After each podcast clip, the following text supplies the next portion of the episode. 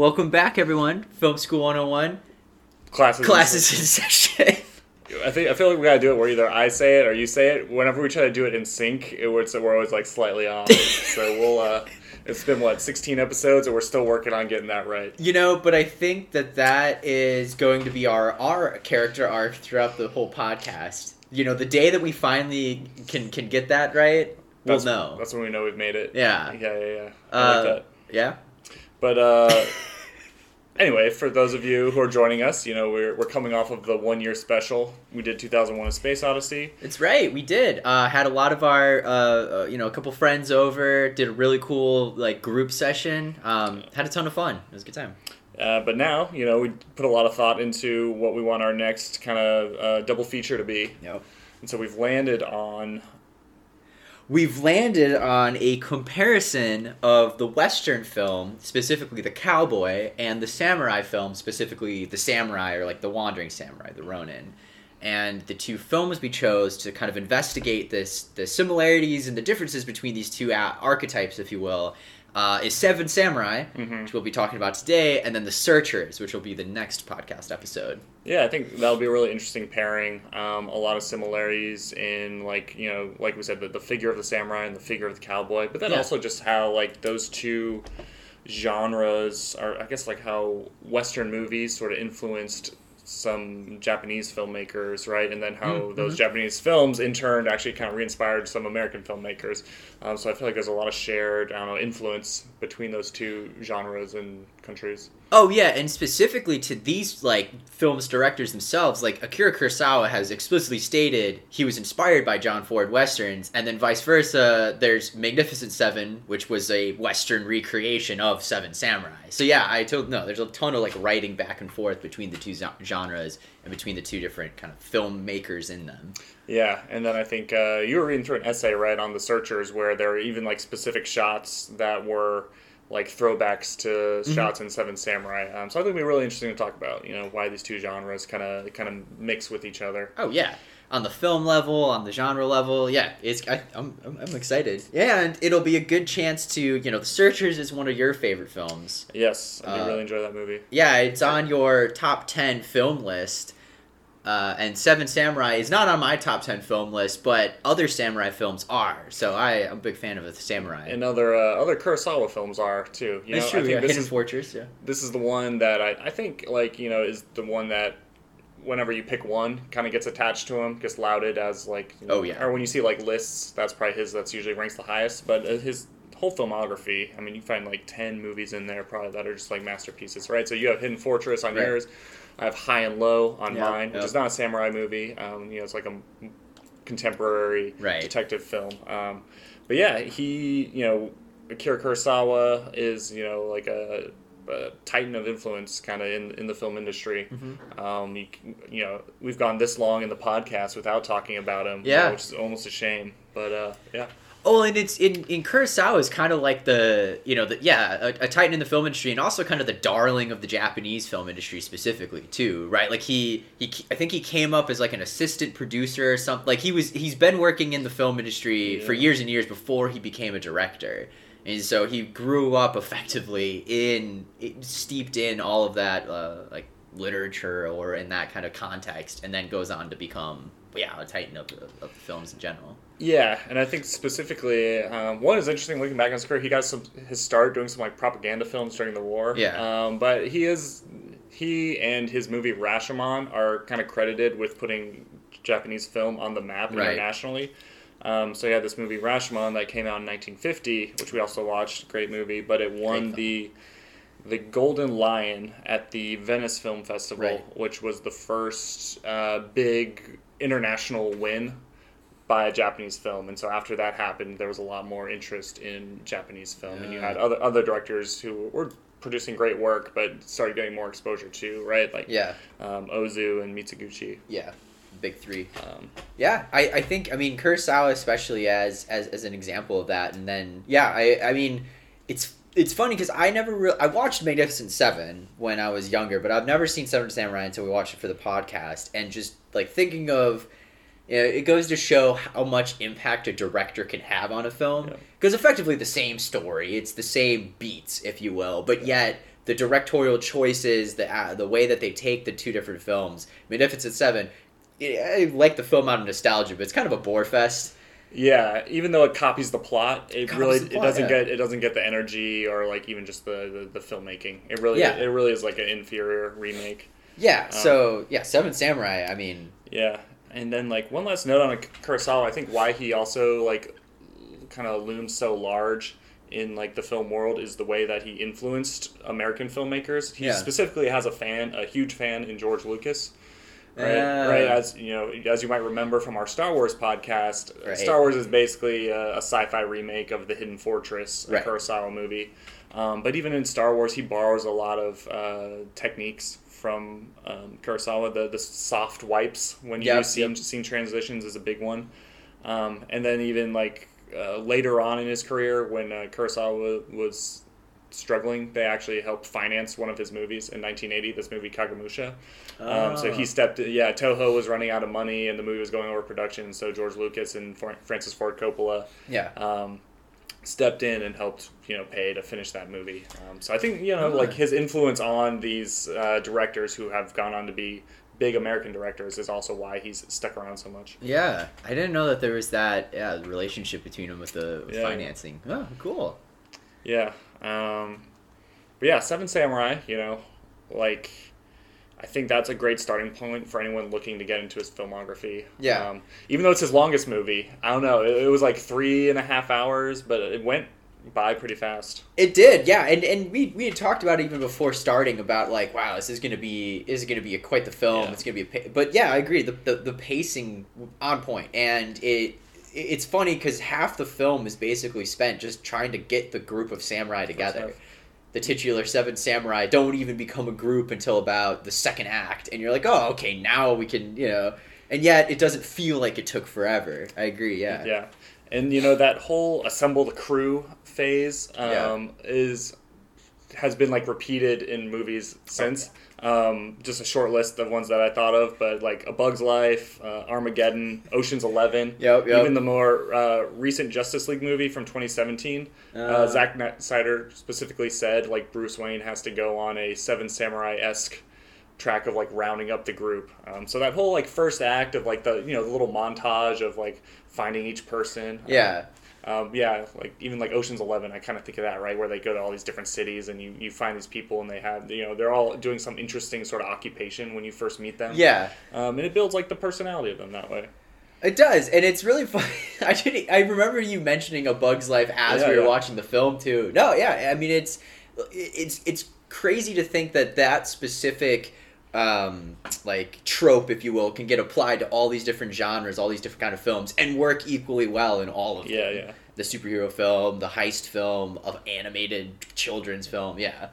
Yeah, something about like a, you know, people love assembling the crew, I guess. Yeah, because it and, and it lends itself to a natural progression. Maybe that's why the first half of this film of Seven Samurai doesn't feel like it goes on too long or drags out, yeah. is because there's a natural progression to, well, we know the number is seven. Because of the so, we know we're going to get to seven. Yeah. Which actually, you know, when they assemble the crew, right, we get to six, and then they take off, and then we we meet, I don't know, the most uh, the most memorable of the samurai, right, Kikuchiyo, yeah, played by the, the legendary Toshiro Mifune, who Kurosawa and him pair up all the time. Oh, yeah. Right? It's like a classic uh, director-actor pairing. It's up there with Scorsese and Leo. Yep. Or Scorsese and De Niro in the earlier part of his career. um No, yeah, it's, it's I mean, in, I, I think that especially looking at the, the different actors, I mean, I don't know any uh, big names outside of Toshiro Mifune, but it feels like each of them envelops that character so well. And maybe that's the other part yeah. of the heist, or the gathering the crew film, too, is it allows the actor to really go, I know what my character's doing, like, I'm this occupation, or I'm this kind of uh, vertical, if you will, or, or, or style, and so they can just lean into that fully. The the wizened mentor of Kanbei, right? Yeah. Um, for this movie, Kurosawa wrote like backstories for every single character, including the villagers. Oh wow! So people, you know, he wrote like family histories for like the villagers, and then also for the samurai. So everyone really like had a sense of like how, even if you didn't have a speaking part in the movie, you yeah. still knew like, you know, your role within this village. Um, huh. And like you mentioned, like with the characters, he he would frequently tell actors to pick a specific like gesture or emotion. and then like to associate with their character. So, right. Like, yeah. Um, what was the one, the memorable one that? Uh, it's uh, he's ro- uh, rubs the back of his head. Yeah. Whatever. The, yeah. Um, yeah. So Kanbei, the sort of the the wise central samurai, yeah. um, played by Takashi Shimura, who I see in a lot, who you actually see in a, a few other Kurosawa movies. But yeah, he's always like, whenever he's thinking, he's always like rubbing the back of the head, his head, which is a, a motion that George Lucas copies in the Star Wars prequels for Yoda. Yeah. Um. So that, sure that character that. was an influence for Yoda. I could see a lot of similarities, even in like the, the how the characters are, uh, the yeah the wise and central leader that also sort of like kind of ridicules the younger a little bit, right? Oh, you know, you think you're so smart yeah, yeah. and dashing, you know, just wait, kind of thing. Yeah, but you know, so you got the wise mentor, you got kind of like the rogue, the rogue who's Kikuchiyo. Yeah. You've got um, the master martial artist, or yeah. master of the martial arts, rather. Yeah, no, I forget his name, but we, you, you know who we're talking about, right? The guy, when we come upon him, he's in a duel, yeah. right? With and he wins with sticks, and the guy's like, "No, you didn't win." He's like, "All right, let's do it with swords." Yeah, and then the the, the, the winner is indisputable. Right. Um, you also have the uh, the one who's going to be the most important in a when times are dark, who always cracks yes. the jokes. Uh, Garobe. Yep. I think, or no, Garobe's his uh, second in command. Yeah, you have the um, second command. Yeah, yeah. And then you have the one who'll be... And then you have the Hi- old comrade.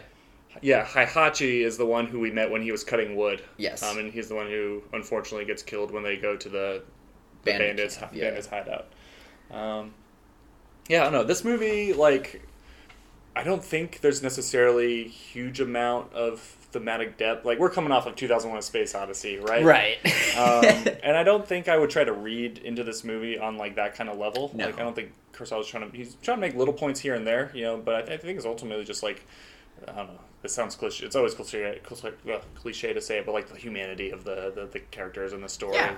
Um, well, yeah. Speaking of the story, yeah, yeah. Uh, do you want to give a brief recap of Ooh. what happened? I'll That's throw right. it on you. Wow, this, yeah. See? See how? Just get put on the spot, but See you're right, yeah, yeah. Um, Yeah, let's see how I go. And I, I love how we always, like, forget to do the recap until we're maybe, like, at the ten-minute mark into the podcast. Like, oh, shoot, like, people might not have seen this. Um, but, yeah, uh, this movie starts off really great. Like, we're thrown right into the, the central plot point, right? We're the, It's this band of, mara- this marauding band of bandits. Yeah. Um, they show up on a village. They say, oh, let's come back in, like, a few months when, like, the crop is ready so we can steal their harvest. And a woodcutter or, or a...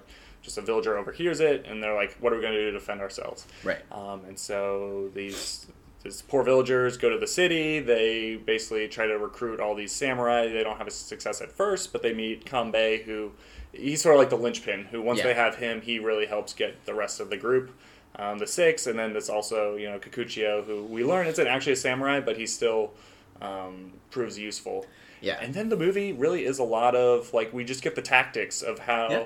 The samurai plan to defend the village. Um, of course, there, there's some interactions with the villagers specifically. You know, we get to know one of them who lost his wife to the bandits. Right. Um, the youngest of the samurai gets romantically involved with one of the village women, yeah. which kind of stirs up some a little bit of controversy. Yeah. Um, because there's a fear of like the samurai coming in and like taking all the women too. Um, the villagers are like a little bit have had bad interactions with the samurai in the past. Yeah. Um, not these specific samurai, but just samurai in, in general. general. Yeah. Um, But then there's just, like, this great final battle that stretches out over a couple days um, where the samurai, like, uh, it's, it's really well done, right? You have, like, the count of all the bandits. Yes. And, like, you so, slowly see Kanbei, like, crossing off the list after each skirmish. You know how many are remaining to be killed. Um, and, yeah, along the way, we, you know, four of the samurai lose their lives. Um, and we have that great line, you know, the, the, we are ultimately victorious. The, yes. the bandits are defeated, but... Uh, Kanbei states that the, the victory is for the villagers, not for us. Samurai, and that yeah. final shot with the graves of the four samurai who died. So what do we what do we make of that ending? I mean, of the ending, I was getting a real quick tangent. Oh, yeah. I going back to the whole pacing thing, I wanted yeah. to call it, I also love how the movie in the second part doesn't feel slow because of that pacing of you're always counting down, another bandit yeah, killed. Yeah. and you're always cutting back to that shot of, okay, how many do we have left? That's true. You're, in the first half, you're counting up to the seven, and at the end, you're counting down from the, like, thirty or so bandits. Yeah. Whatever it was. Yeah. Kurosawa always gives the audience a direct visual indicator of, this is how we, this is how things are going. You've got, and then even with, like, the amount of people dying, right? The graves on the hill increases. Yeah. Here's another count, right? You're always noted. So then making sense of the ending. Uh, I mean, I'd read, like... I read a couple different essays in the Criterion book, um, and they all they all mentioned that ending yeah. quote, because I think it's it's the uh, similar to Kanbei, it's the linchpin that ties the movie in uh, together. It seems like it could be taken in the direction of the metaphorical. The victory is for the villagers because they will not have a place. They have protected their home. The samurai have no home still. They've only been well, a tool utilized in yeah. this mo- immediate moment. There's also kind of the historical reference of like, ultimately, the samurai will become irrelevant in the future. They lose out as a class, yeah. while the villagers will become the merchants and the farmers that, you know, build the back of the Japanese empire as it goes into the modern era.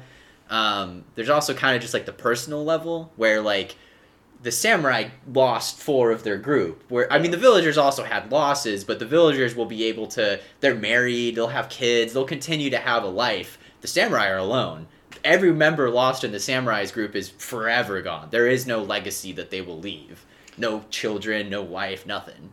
Yeah, they'll just be kind of remembered by those graves on the hill. Yeah, that's the like four their, swords. Their contribution. Yeah. Yeah. Um, but what do you think? Yeah, and it's interesting. Uh, well, I want to ask you one more thing. So you mentioned like yeah. uh, the samurai on the way out. So you you know a lot more about Japanese history and samurai history. So this movie takes place in the fifteen hundreds, early fifteen hundreds? Yeah, so going back to counts, we're actually given a direct year um, because... We're kind of indirectly given a direct it, year. Yeah, indirectly given a direct year because... Uh, Kikuchiyo has a family dynasty, and he like uh, that he stole. That yeah, we find out he stole, his. And he like points to the last member in the dynasty, and says, "That's me." And Kanbei jokingly says, "Well, if that's you, you would have to be fifteen years thirteen. Old or thirteen, thirteen." thirteen. Yeah, yeah. And be, uh, the year that the person was born is fifteen seventy-four, so it's fifteen eighty-seven. Counting back, yeah. Counting from there, which puts us in the middle of the Sengoku Jidai, also known as the uh, uh, period of warring states. Uh, and this was a period of intense civil warfare in Japan. The um, Ashikaga shogunate, which had been maintaining a centralized power, had basically lost all of that. So local warlords were fighting to consolidate and then take on the shogunate and become leader of Japan. Um, the end of this era comes in like the early sixteen hundreds when Tokugawa takes over and then starts the Tokugawa period of Japan. Um, but yeah, so this comes in a period of internal strife. You know, the the reason the villagers are so scarred by the samurais because there was no, like, local police force, right? Like, the state was kind of out of the question at this point. Yeah. Um, so, yeah, it's a period of unrest, it's a period of transition, and it's a period of change just in general um, that, that comes at this point in history. Nice. Um, yeah, so your question to me, what I make of the ending? I think you covered it pretty well, actually. I don't have too much to add. Yeah. Um, on that ending. Yeah, it's like, it's, it's like a little bit of a downer, you know? Um... We we get attached to the heroism of these samurai, yeah, and then at the end we're kind of left with like, what what what did they win out of this? Or, but I do think that ending, um, really is our sort of parallel to the Western and to the the, yeah. the, the lone hero of the cowboy, right? Yeah. Who, who comes into a village and kind of same thing. They solve whatever problem that village is facing, right? And then, like, you know, in a movie like Shane or in a movie like The Searchers, they have to, again, like, ride off into the sunset. Yeah. Or, and they, not they don't necessarily ride off into the sunset, but they, they never, like, make their home there. Right. right? They sort of, you know, let the victory be to whoever the locals were, and then they have to keep moving. And, you know, interesting with that, too, is that there's that one moment, going back to the youngest samurai getting romantically involved with one of the village women, um, there's also, like, there's this kind of introduction, or... or the whole the idea that the, the samurai and the farmers can never mix is yeah. introduced. Similar to, like, the cow, right? The cowboy can never settle. That's, yeah. like, you wouldn't be a cowboy if you were settled. You would just be a rancher. Yeah. And so, similar, the samurai and the farmers, the samurai can never settle down. They would no longer be a samurai then. Even, or at least a ronin. Even though, you know, I feel like in a lot of Westerns, they, they throw in, like, a, a potential romantic interest. Yeah, they're all, yeah. But it's like, no, nah, babe, I gotta, gotta keep going. Right, because you, you have to introduce, you know, like, you, you want to introduce the personal tension, right? The cowboy it stands in for, and the samurai, the ronin, stands in for heroism and a sort of pioneering spirit, but is always incomplete because they'll never have a place to call their own. They're always wandering. Always wandering, and it's like, yeah. you know, that's, I think that's what makes both the cowboy and the samurai archetypes so kind of uh, interesting to think about, is like, oh, what if I could just be nothing more than this heroic adventurer that enters the village, solves the problem, and then leaves to fight another day. Never, never stopped in my quest to just keep going. Do we think? Do you think we see this? Uh, and this is like a huge tangent, but do do you think we see this a little bit in some like, like has this made it into like the superhero genre a little bit? I, oh, hands may, down. Maybe this is because we just recently watched The Batman. New Batman, right? Yeah. That's like a very Bruce Wayne thing too, right? It is, especially yeah. the choice he has at the end. Well, spoilers. If you haven't uh, seen the, new, the new Batman, right? But, but the choice at the end, yeah. Yeah, but I guess like the story, you know, that keeps getting retold. He also like you know his love interest of like Rachel, but he never gets. Ends up with her, like in right. the first one, right? Or in, yeah, in, in the most recent, the Batman, um, Catwoman, right? right? It seems like she sort of like, hey, do you want to like come with me to this place? It's like, no, I gotta stay and defend Gotham. Um, yeah, he's not te- technically like on the move. You know, it's it's it's always in Gotham, right? right? But it's always like, I don't know, it's always his duty to the city and defending people, and he's always like this, you know, lone soldier. Well, yeah, because that's, and I do think it shows up there because it's compelling, right? Yeah. It's compelling as an audience to see a character torn in some fashion, incomplete in some way of like, on the one hand, they have this personal desire to, yeah, to, to run away with a love interest or to, to pursue some quote unquote selfish thing, but then they're they're torn against this sense of duty that they owe yeah, yeah. to some force greater than this. Yeah, it's compelling, right? Like, You if, if if you watched a movie where the samurai gets the girl, solves the problem, everything's happy, like it's like okay, but there's a, there's a sense that it wouldn't be as interesting to watch, in my opinion, as a film where you're left incomplete at the end.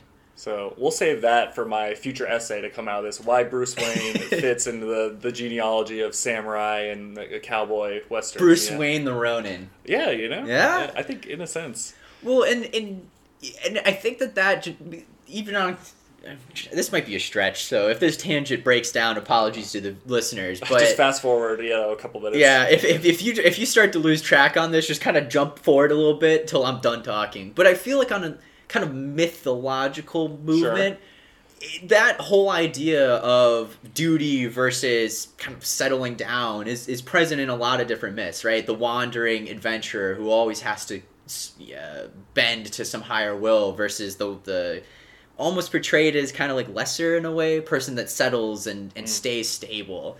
Um, I'm trying to think to back that up now. I'm trying to think of examples and I've got like none. So, but yeah. this seems like a kind of myth, right? Maybe maybe not like. I think actually the Searchers will. I can't wait to watch this movie now, but I think yeah. the Searchers will help, help your point a little bit. I maybe wouldn't use the word lesser, but it's just like they're not the hero of the yeah, story. Yeah, they're not the hero. You know, yeah, the not... hero has to wander. Yeah, yeah. Hercules has to go through trials and, and go through multiple different uh, romantic interests. Odysseus is always wandering, although in that case he's wandering to try and get home. Yeah, uh, yeah. Well, uh, not everything could be tied into the Odyssey. But I see what you're saying. Yeah. Um, um, yeah. Bringing us back to the plot of the movie, uh, I have some fun facts, I guess. I'm down, please. Um, I love fun facts. I guess the movie took uh, one hundred forty-eight days to shoot, roughly over the over spread over the course of an entire year, um, and frequently went over budget. So yeah. I think it was almost like the Japanese Apocalypse Now, if you remember our conversation about uh, Apocalypse yeah. Now. Um, not quite as bad because that went multiple years, but I think like the relationship between the producers and like uh, the production and and Kurosawa on set. It yeah. had that kind of vibe of like this thing's costing us so much, so much money and going over budget and going over time. Uh, one of the interesting consequences of that, so the, the final battle, which to me is like the, the highlight of the movie. Right. I'm always captivated by that last part with like in the rain. Yeah. Um, that was supposed to be shot in summer on the original schedule, but yeah. it got pushed back. They had to film it in February. When it was like freezing. So next time you watch that, like with all that rain pouring down and like, you know, everyone's like falling in the mud. Imagine it being also like below freezing. Yeah. Um, and people getting hypothermia and stuff. And this is this is back probably before like labor unions for actors were and actresses were a thing. So yeah, I don't know what the, what it looked like in Japan. I yeah, don't know if they had the the Workers Guild or screen sorry Scre- screen, screen Actors Guild. Yeah, Screen Actors Guild. Oh, Workers in a sense. So yeah, you can imagine. Oof. Um. Well, and wasn't what was the budget for the film too? Oh yeah, thank you for that. Yeah, because that that's a fun fact. That is a fun fact. Uh, so at the time, this was the most expensive film ever made in Japan. Yeah, uh, which is impressive, but I feel like the Japanese film industry was also like in a very young young stage. It was smaller, yeah. Um, but at the time, it's roughly one point one million U S D, which uh, adjusted for inflation today is about ten million dollars, uh, which I think is very impressive. Um, to film all that, yeah. Yeah, and we talked, you know, I think movie budgets, like, in as a whole were probably smaller back right. then. Um, but, like, still, I don't know, they they made this on ten million dollars, like, I don't know. A, a, lot of, a lot of the movies we've picked here, I think, like, I'm always impressed by what you can actually do, like, on a smaller budget, right? Like, when we're safe. It was, like... It was, one, it was one million. Yeah.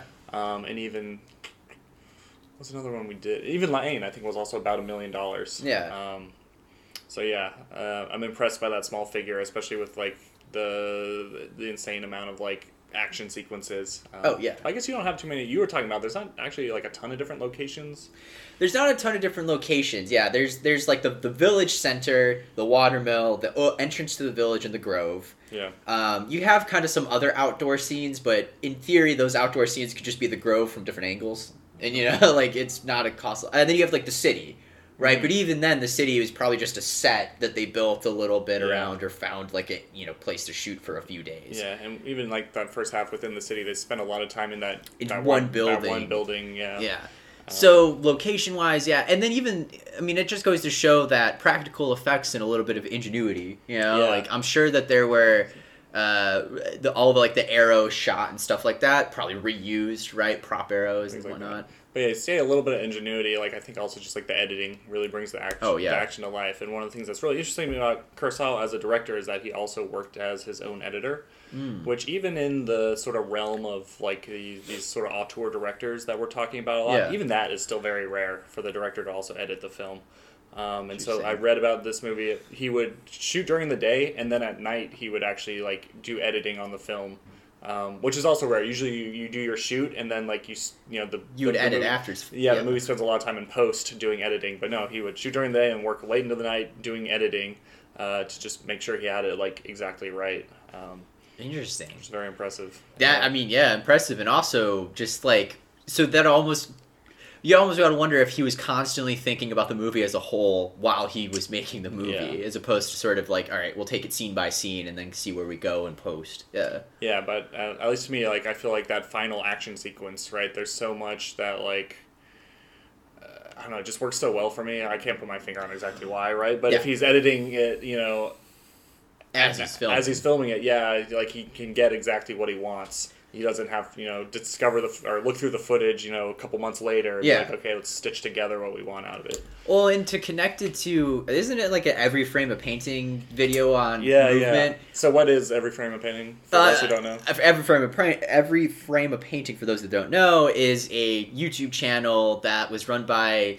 Forget his name. Uh, Tony Zhao. Yeah, who... Uh, did he go on to be, like, an industry professional I think now? That's why he stopped doing the channel, because he actually got hired by, like, something in the industry. Yeah, because he was making these uh, YouTube video essays on, like, different directors or films or kind of concepts in film that were focused mainly on, like, the editing or cinematography, sort yeah. of the craft of the film. Yeah. As opposed to, there's another one, uh, Lessons from the Screenplay, which is more focused on the writing and sort yeah. of how that can direct to film. I've uh, I've made my family watch a lot of the Every Frame a Painting videos. Because they're really good. And yeah. then one of the Every Frame a Painting videos talks about Akira Kurosawa's use of movement in his films mm-hmm. and how that uh, movement kind of keeps, even as the camera stands still, the characters are moving, or there's some like the the, the swipes from left to, you know, the screen swipes yeah. or like the camera will shift a little bit. Always something to give you an indication of progress and movement, or to give you a, a an attachment to a certain character and movement. Going back to what you were talking about,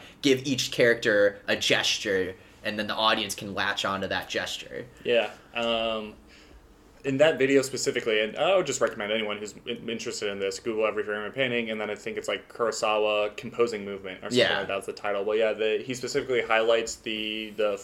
First, the funeral of the first samurai who dies after the invasion, or sorry, invasion, just the raid on the bandits yeah. camp. Um, and he talks about how, like, even when everyone's still, there's still, like, wind blowing with, like, dust flicking up to yeah. spice up the frame, or the, the flag waving in the back. Um, Yeah, even in like High and Low, I can remember there's like a long sequence where it's just like a it's like a police giving a police officer giving a debrief to like a classroom of full of other police officers. Um, it's like a very boring scene visually, right? Just yeah. got a guy sitting there talking to an audience, but you have everyone like in the crowd like waving like sheets of paper as like fans, because so one that spices up the frame visually, but then it also gives you a sense of like how hot it's supposed to be. Yeah. So like little things like that that I think like. You don't notice it until it's, like, not there. Well, and so I also bring that up for two reasons. A, to tie it into why does that final battle scene work so well? I yeah. think it's because there's always movement, so you're never, like, left to linger on something. There's always a fight or a yeah. character doing. And then the second thing is I recently just watched A Lion in Winter, and I had been, which is a film done in, like, the sixties, mm-hmm. Peter O'Toole, Anthony Hopkins, all about King Henry the Second and Eleanor of Aquitaine. And I was talking to you how there are parts in the film that were incredibly boring, and I realized it's because it's just the camera's not doing anything. There's no movement. It's just two characters sitting across from each other talking. Talking at each other, yeah. And you just lose interest because there's nothing visually happening. Yeah. And so unless you're absolutely invested in Katharine Hepburn and Peter O'Toole, great, you know, performers, sure. but still, unless you're absolutely invested in what they're saying. So comparing that to Akira Kurosawa, yeah, you have these moments of yeah. quiet where they're just sitting there, but there's always a movement going on to give you extra information about the scene or about the characters, yeah, or even, about the story. Even in like a slower scene. Yeah, even when it is yeah. just dialogue, you'll always have something to keep you in. Yeah. And then I guess, at least for me, maybe last point on that, on any that final action sequence, but maybe any sort of action sequence in general, I feel like it's finding that that perfect balance of like editing to spice it up, but then also not like over editing it so I can't tell what's going on. Yeah, right. Sure. I feel like that's maybe one of my complaints with modern movies during action. Maybe it's a fight scene, maybe yeah. it's a chase scene, whatever. Like it's it's like edited to hell. Where like okay, like this is like exciting, I guess, but I actually can't tell what's going on. Oh yeah, because we're cutting every half a second, or just like the the like perspectives are constantly switching, or you know anything. So I, I think this final battle sequence too, like it was edited where it's still visually interesting, but then I also still had a good sense of like. What the battle as a whole, what was going on. Right, and I think that that goes, you know, to, to try and film school this a little bit. Sure. I think there's two different types of editing you can do, dynamic and static. And this is totally Zach bullshitting. So. Zach's Film School. Zach's Film School. Mishka Film School one oh one.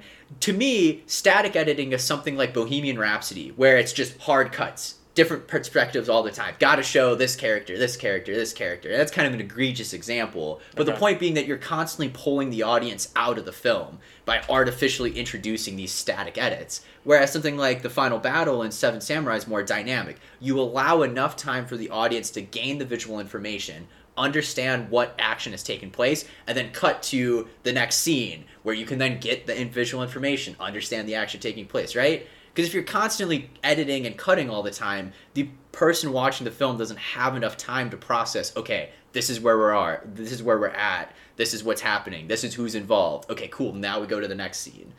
Right? Yeah. And it's a more dynamic kind of aspect to editing than just cuts. Stay tuned for your uh, your full thesis on static versus well, dynamic. But I mean, yeah, yeah. It kind of happens in superhero films even too, right? Captain America throws the shield, cut. The shield's flying through the air, cut. It hits somebody, cut. You could have just had that all be one scene. You just show Captain America on one side of the screen. You show the enemy on the other side. You have them throw the shield and catch it. That's a much more dynamic visual medium than if you have cut, cut, cut, you know? And so, yeah, one of them's shorter, faster, and it seems more action-oriented if you just cut between those three. But if you just show it as one long scene, the audience gets to process the visual information of Captain America's shield is fucking cool. We do we do like to rag on Marvel. I know. I, kept, lot, I yeah. keep choosing Marvel. I I have no ill that. will. I feel like it's like a punching bag on our podcast. It's kind of, I feel like, you know, back in the day, Transformers was the film that, or like the series everyone would shit on. Now it's like the M C U. Yeah, but I still... Uh... I mean, they're good. Like, I enjoy watching them. I'm not saying they're like, maybe I have my gripes with them, but I'll still watch the films. There you go. Well, I guess, yeah, and like those are action movies, and then comparing it, bringing it back to Seven Samurai right, right. as an action movie, um, and like, to me, like a, a top tier pinnacle of action movie. Oh, yeah. um, I guess, yeah, you do, you do see the differences there. Um, yeah.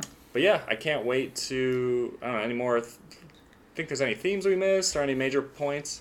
Not, I don't think so. Not really, no. I mean, it's just, it's a great film. It's a great example, as you're saying, of Japanese, uh, I mean, Kurosawa's ability as a director. And the reason I think Seven Samurai gets held up whenever someone talks about Kurosawa is because it's just, it shows all the things he was good at, and it does all the things he was good at really well. Yeah. You know, and... And, and it's just had a lasting influence. Uh, on, on so many different On the film yeah. industry. Yeah, and I think it's a perfect lead-in to, you know, our next movie, um, The Searchers.